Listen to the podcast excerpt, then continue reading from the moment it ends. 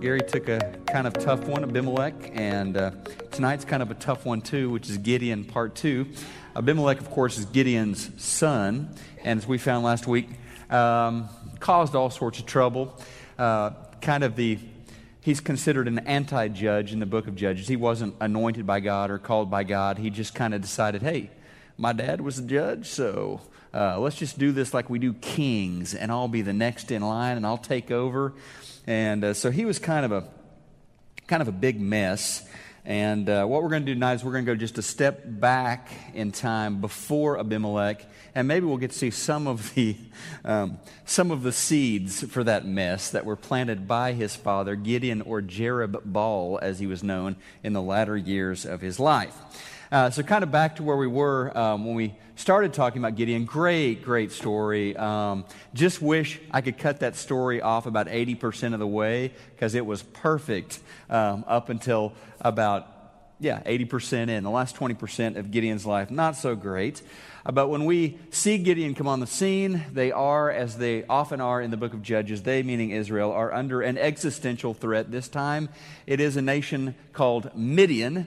Uh, Midian is much stronger than Israel, and Midian is basically acting like a, a, second grade bully. You know, they're rolling up to the scrawnier, punier kid and demanding uh, his lunch money. And that's what they're doing. Every time Israel has something of worth, you know, the harvest is coming in, uh, the grape harvest, the grain harvest, Midian's going to roll in and take that stuff because they're bigger and they can. And so that's what's going on, and they're, they're uh, obviously committing acts of violence and cruelty to the Israelites. And finally, Israel, who has been living in disobedience and drifting away from God, uh, this finally gets their attention and they cry out to God for help. And God raises up, as we talked about a couple weeks ago, a very unlikely hero. Um, he is, by his own admission, puny, weak. Um, it's like, God, are you sure you want me? You're calling me a mighty warrior, but what have I done to earn that title? Uh, of course, we found anyone is a mighty warrior if God is with them and they step out in faith. Uh, but so Midian was tormenting them, and God raises up this unlikely savior, this, this Gideon. And uh, through this underdog leader, Gideon, and a very undersized army. Remember how God just cuts the size of the army down to 300 men from thousands and thousands. Um, God uses the undersized leader, the undersized army, to win an amazing victory, to, to push Midian back, to, to send them into full retreat. It is quite a sight. Um, quite an amazing victory, and clearly God gets the glory from this because how else could this have been accomplished? And you remember kind of the details um, the, the lanterns and the trumpets and, and the army in the middle of the night uh, of Israel, these 300 guys, army loosely used there, surround Midian. And as the soldiers of Midian are sleeping, they blow the trumpets, they show the torches. Midian freaks out, and they actually do the dirty work themselves. And, in pitch darkness, they are cutting themselves down with the sword, thinking that they have been overrun by this massive army of, of Israel. Um, and with God's help, what we found out in that story, uh, and I quoted Lord of the Rings a couple weeks ago, uh, this line, but with God's help, Gideon found out what Frodo found out in Lord of the Rings that even the smallest person can change the course of the future. And Gideon was that person who changed the course of the future, at least for a time, for God's people. They were freed from this oppression from Midian. They didn't have to worry about having their crops stolen anymore. They were freed also, more importantly, from some of their ideas about themselves and their ability to get things done without God. They were freed from an idea that at least Gideon manifested at the beginning of the story that God has abandoned us that God has left us. They learn no, God cares deeply about his people, and they were freed to realize that our weaknesses don't have to hold us back if we connect to God and we step out in faith. So Gideon becomes a model of leadership, of faith, and obedience to God. Well, not so fast. Maybe he was all of that for a while. But Gideon's story is the story of a person, a human being like us. And so his story, it's complicated. Okay? Now let's start with some of the, shall we say, lesser complications in his story as they have put Midian in full rout, full retreat. Um, a little, yeah, we'll just get into it here. Um, he is pursuing, Gideon leading this pursuit of the kings of Midian now. He encounters the officials of an Israelite town called Succoth, and the leaders, uh, he requests that they would provision his men, and the leaders, the elders of Succoth, say, No, we're not going to provision your men. And Gideon says, Well, guess what? When I win this next battle and I capture these kings of Midian, I'm going to come back here. I'm going to cut down some, some thorn branches and I'm going to whip you, town leaders, in front of everybody with these thorny branches. Okay? Got that? Now, God was with Gideon. Still. But the promise here of, let's call it what it is revenge. The promise of revenge was driven in Gideon's heart by something other than the Spirit of God. Same thing with another town, a town of Peniel. They declined to help out, to support, to provide provisions to his men, so he promised to come back and make them pay when his mission was finished. So after the victory over Midian, an almost total victory, I mean, they're not any kind of force to be reckoned with Midian for a long time now. Um, so after he crushes Midian, he comes back to Succoth. He has the leaders of the town whipped with thorns and briars. Then he goes to the town of Peniel. He knocks down their tower, their town landmark, to shame them and he puts the leading men of the town to death by the sword. Okay, neither of these serve any strategic purpose outside of vengeance, right? There's no strategic purpose here. Neither of them have been ordained by God. It's just Gideon doing his own thing here, and there, there's clearly pride at work here. Um, I am the leader God called. You did not give me what I asked for, I'm going to make you pay. He felt affronted that they would dare to say no to his request. And so clearly there's some ambition and some vengeance driving Gideon at this part in the story. And then his desire for revenge is also on display when he does capture these two Midianite kings named Zebah and Zalmunna the kings of Midian, and he finds out that they had, not only been the kings of Midian, but they had personally been responsible for killing some of Gideon's close relatives, some of his uh, clan tribe members. And so he decides to, to make his punishment on them very, very personal. And he wants to shame them. So Gideon doesn't call one of his armed men, one of his soldiers, to kill them. Gideon doesn't pick up a sword himself. He calls one of his sons, a boy, a boy named Jether. And he says, Jether, I want you to kill them. I want my, my boy to kill them, to shame these mighty leaders of Gideon. But his boy, I love the honesty of the text. His son Jether, who, I don't know, eight, nine years, uh, just a boy, he's afraid. No, Dad, I want to do this. And so Gideon ends up having to do it himself. He kills them, he takes their, their, their bejeweled, uh, golden ornamented camels, and he takes all of the jewels and gold off the camels and keeps it for himself. Now, Michael Wilcock, who wrote a, wrote a commentary on the book of Judges, shares this thought. I, I thought it was great. Um, he says, Beware of the gifts of the Spirit without the fruit of the Spirit. Beware the gifts of the Spirit without the fruit of the Spirit. So again, Gideon kind of taking matters into his own hands.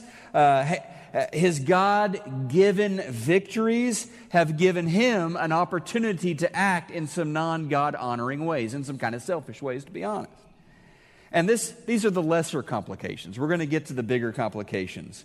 Uh, but really, he, we see him sort of using the Spirit of God instead of how it was in the beginning of the story, allowing the Spirit of God to use him. He's kind of reversed the roles here. Now let's get to the larger complication in his story. Um, it begins to develop here. The people of Israel, they want to make Gideon king. Remember, we are in the season of judges. God raising up deliverers, raising up heroes, raising up these judges for a season. No, they want to make Gideon the king of Israel. Now, that's way out of character here because God is Israel's king. At this point in their history, uh, God is their king. They don't need a human king. Um, but and certainly not a, a, hereditary kingship like Abimelech was wanting, where it will just get passed down to the next generation and the next generation. So let's go to the text here. And this is Judges 8 22 to 28. The Israelites said to Gideon, now, by the way, you're going to think Gideon does a really cool thing here and says no. He does say no. But does he really mean it? I'll just ask you that as we walk through the story. So the, the, Israelites said to Gideon, Rule over us, be our king. You, your son, your grandson. That's how kings work. A heredity, it's a dynasty. Because you have saved us out of the hand of Midian. Who saved them? Gideon saved them. Okay, that's not how I read the story exactly, but, uh, but Gideon told them, No, no, no, no, no. I will not rule over you, nor will my son rule over you. The Lord will rule over you. Okay, all right, tracking with that. And he said, I do have one request that each of you give me an earring from your share of the plunder. It was the custom of Ishmaelites to wear gold earrings. They answered, We'd be happy to do that. So they spread out a garment, and each man threw a ring from his plunder onto it, and the weight of the gold rings he asked for came to 1,700 shekels. That's a lot of gold. Not counting the ornaments, the pendants, and the purple garments worn by the kings, worn by the kings of Midian, or the chains that were around these ornate chains that were around their camels' necks. Gideon made the gold into an ephod. Talk about what that is in a minute. He placed it, the ephod, in Ophrah, his hometown.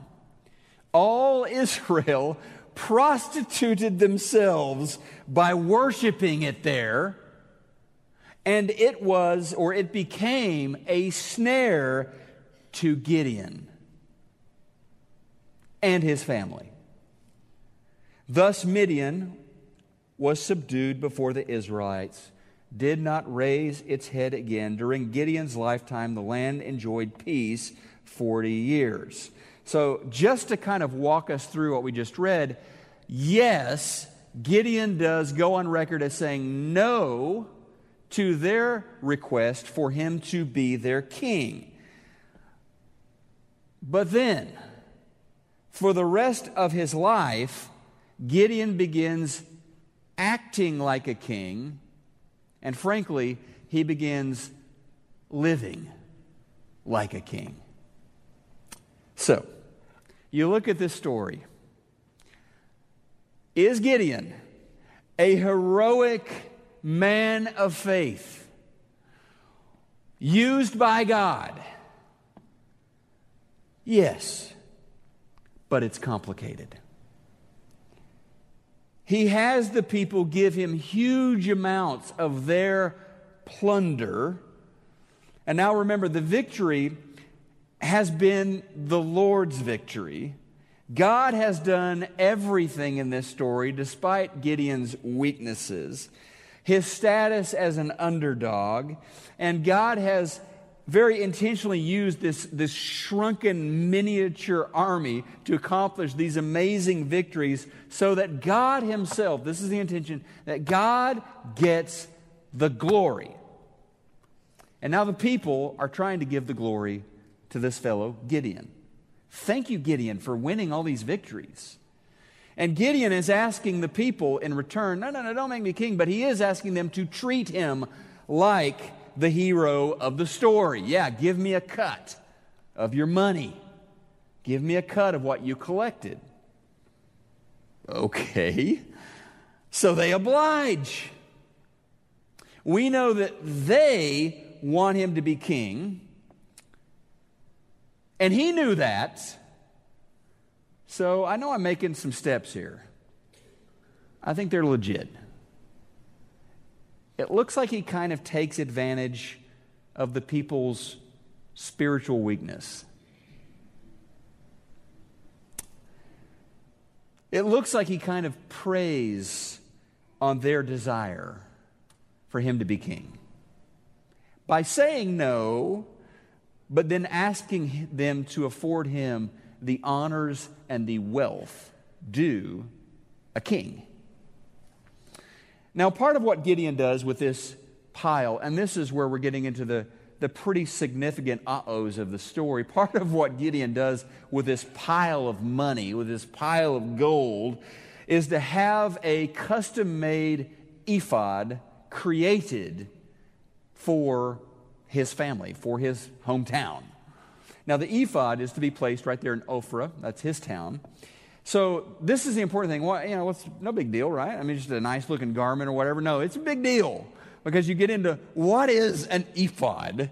Um, it is a very special garment, a one of a kind. I guess two of a kind after this story, but it was a one of a kind garment for the high priest. The high priest, who at this time would have been with the tabernacle in the town of Shiloh, not in Ophrah. Okay? So he has this second ephod made to be kept in his place.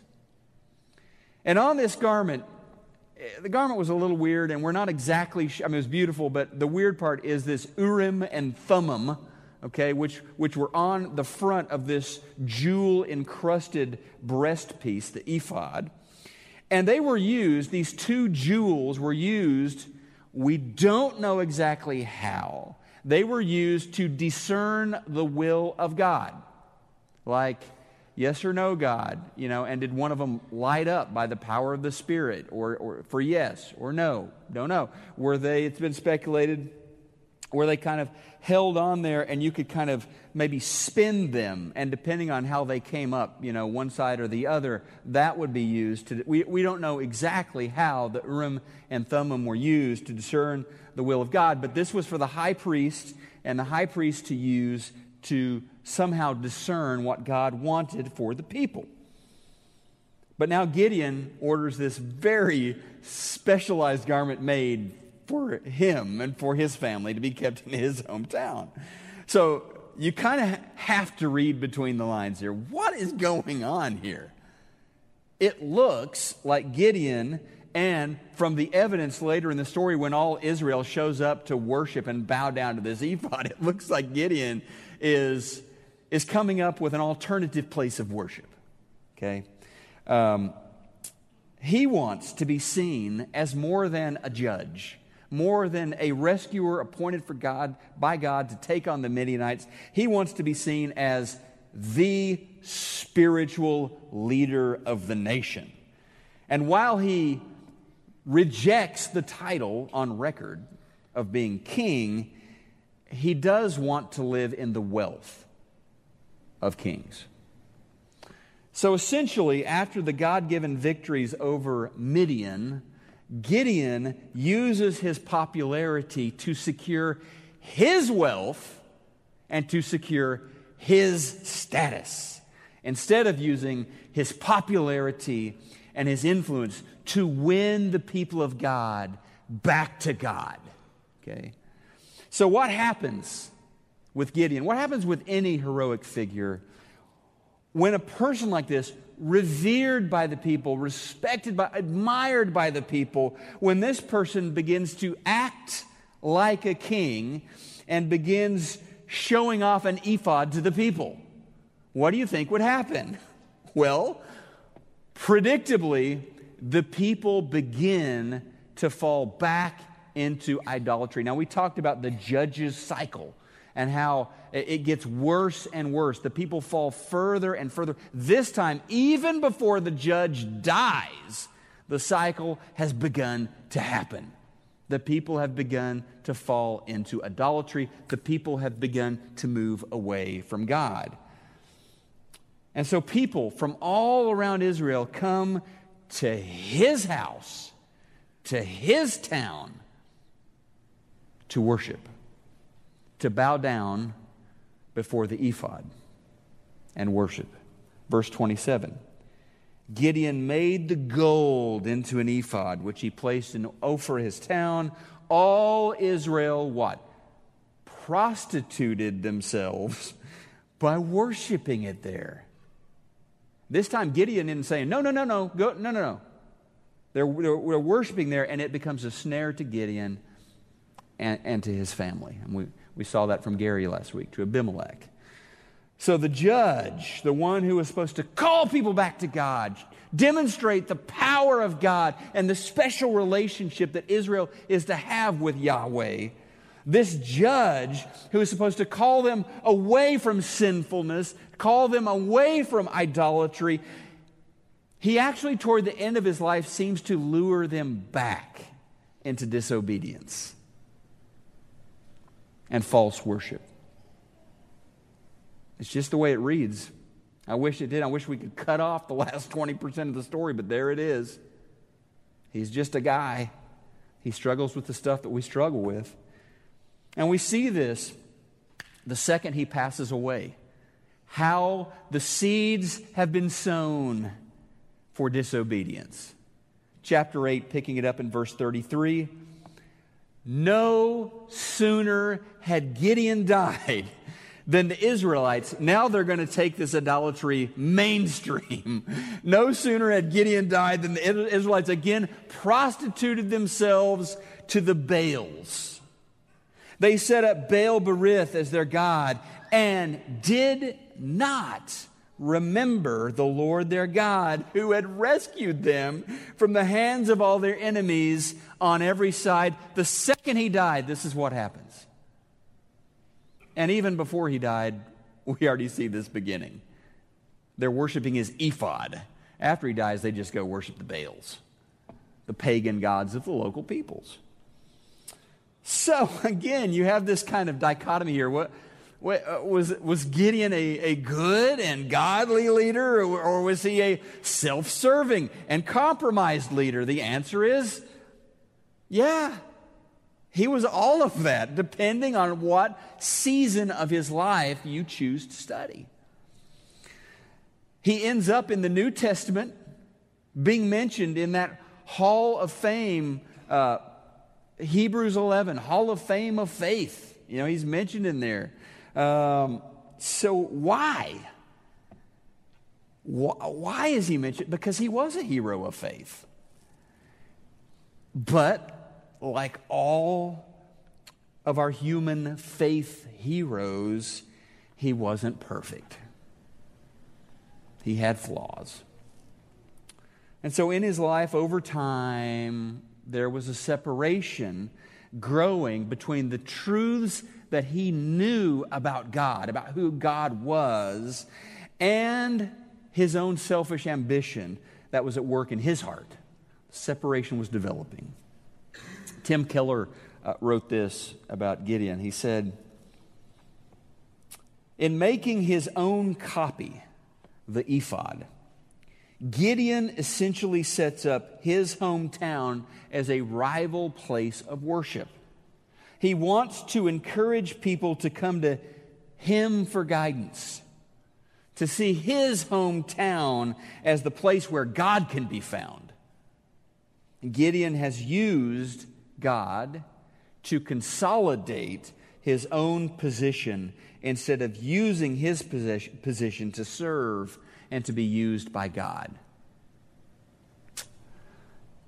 So there's a real warning here in Gideon's story, as there are in other stories that we've been looking at. It is a warning that we need to stay humble.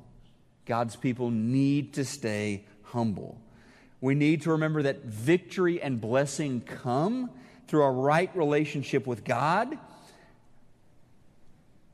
But the favor of the Lord, yes, even the favor of the Lord, it can be a stumbling block. It can be misappropriated. It can cause problems for us and our families. A little bit later in their history, King Saul is going to learn this the hard way. He's been anointed by God just like Gideon. You're going to be the leader of my people. And then over time, King Saul tries to take over spiritual leadership roles instead of just king. I'll, I'll, make the sacrifice. Let's not wait on the priest to show up. I can do this. And when he begins acting unilaterally based on his own judgment instead of the will of God, Saul's got problems. Gideon, the same thing, finds this out to be true. Switching gears, but I promise there's a point to this. I was reading this week about a really cool, I know you know this fish, right? But it's a really, really cool and unique fish, the puffer fish. And I was reading about the puffer fish this week, and I'm sure you've seen a picture of a puffer fish before. Um, they have this unique ability to puff up, to suck in water, and to grow multiple times their actual size. And it becomes a very powerful defensive device for the puffer fish. So they inflate themselves, uh, and the predators get scared. Now, don't mess. Oh, he's a big one. Don't mess with him, right? Um, and so it keeps them safe because it scares off would-be attackers, and also the pufferfish has uh, within himself a highly um, dangerous toxin. Not dangerous to him, but dangerous to, to those who would attack him. Okay. In fact, here's, here's a fun fact one pufferfish contains roughly enough of this toxin to kill 30 adult humans. Yeah, that's pretty deadly stuff. And by the way, there is no known antidote. At least the article I was reading when it was written, no known antidote. Don't know if that's changed. And I read about the pufferfish and I just started thinking, you know, we can be toxic too. Pride, this, this inflation of ourselves, can become very dangerous. This puffing up of ourselves can be very dangerous, very hazardous to our marriages, to our churches, to business relationships. I want all the credits. I want all the glory can be dangerous to our friendships as well. And so I think there's a, a cautionary lesson at the end of Gideon's life. Remember where your strength comes from. Remember where your strength comes from. Remember that you're not God remember that you're not God. And remember that your job, my job, our job, is to bring glory to God. Not to myself, not to ourselves. To, to turn people who are weak and who love to look to human leaders, love to attach themselves to a pastor or a preacher or a president or a lead. They, they love to do that, and our job is not to let them do that, but to turn them to God. To turn them to God. John the Baptist, he got this. And his quote, it may be my favorite quote in the Bible that was uttered by a human being. He once said this about his mission on earth. He said in John chapter 3, verse 30, speaking of Jesus, he said, he must become greater. I must become less. Jesus, he needs to grow. He needs to become more famous. He needs to become more worshiped, more loved, more adored. I, I need less of that. Less and less of that. And so, my job in my victories, in my defeats, is to draw attention to the greatness of God and take myself out of the spotlight. So, finally, tonight, this gets us to the one who did get it right. there was this one judge in the Bible, right? And this one judge who, who had exponentially more power than, than the Gideons and the Deborahs and the Samsons. And this one judge, he used his, possession, his position with incredible humility and godliness. And unlike Gideon, a man who was a weak and fallible judge, Jesus is the dwelling place of God. He is the king.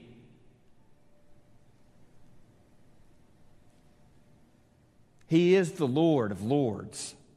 And yet, you look at Jesus. When does he do a miracle in his life to benefit himself? I mean, Satan asked him to do that. Throw yourself off this temple. Do this. Bring attention. He doesn't. Instead, he leverages his power and his position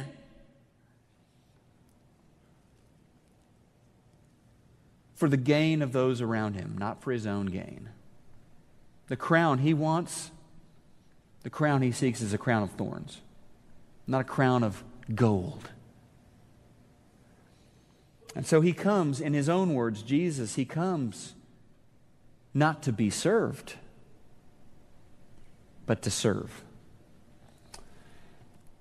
And one of the ways I think that Jesus, if we're really honest, I think one of the ways he ministers most powerfully to us is that he helps to save us. That this judge comes along and he helps to rescue us from our own selfishness and our own pride.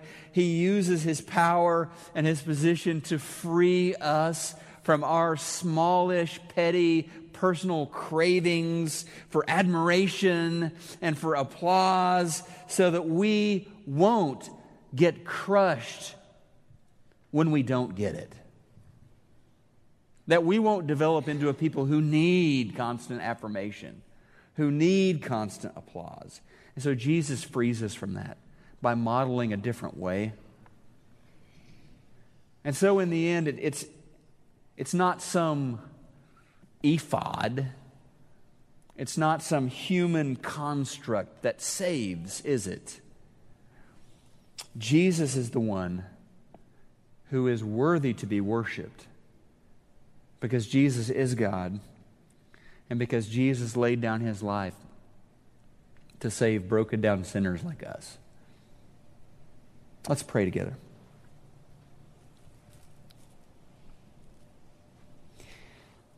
God, it is uh, it's an easy and certainly tempting thing to do to just kind of pick apart Gideon, to fault find, because your word has clearly given us a lot to work with there. But I pray, Lord, that your Spirit will, will cause us to search our own hearts, our own motivations, and to see how we too are drawn to that, to the glory and the wealth, perhaps. And I pray that your Spirit will call us back to who we are. We are your servants. When all is said and done, we are unworthy servants of yours. And may we, through our words and our actions, may we as a church family here in North Dallas, may we draw people's attention not to ourselves, but to you, the one who can save. We pray this in the name of our Savior Jesus. Amen. Let's stand together and worship.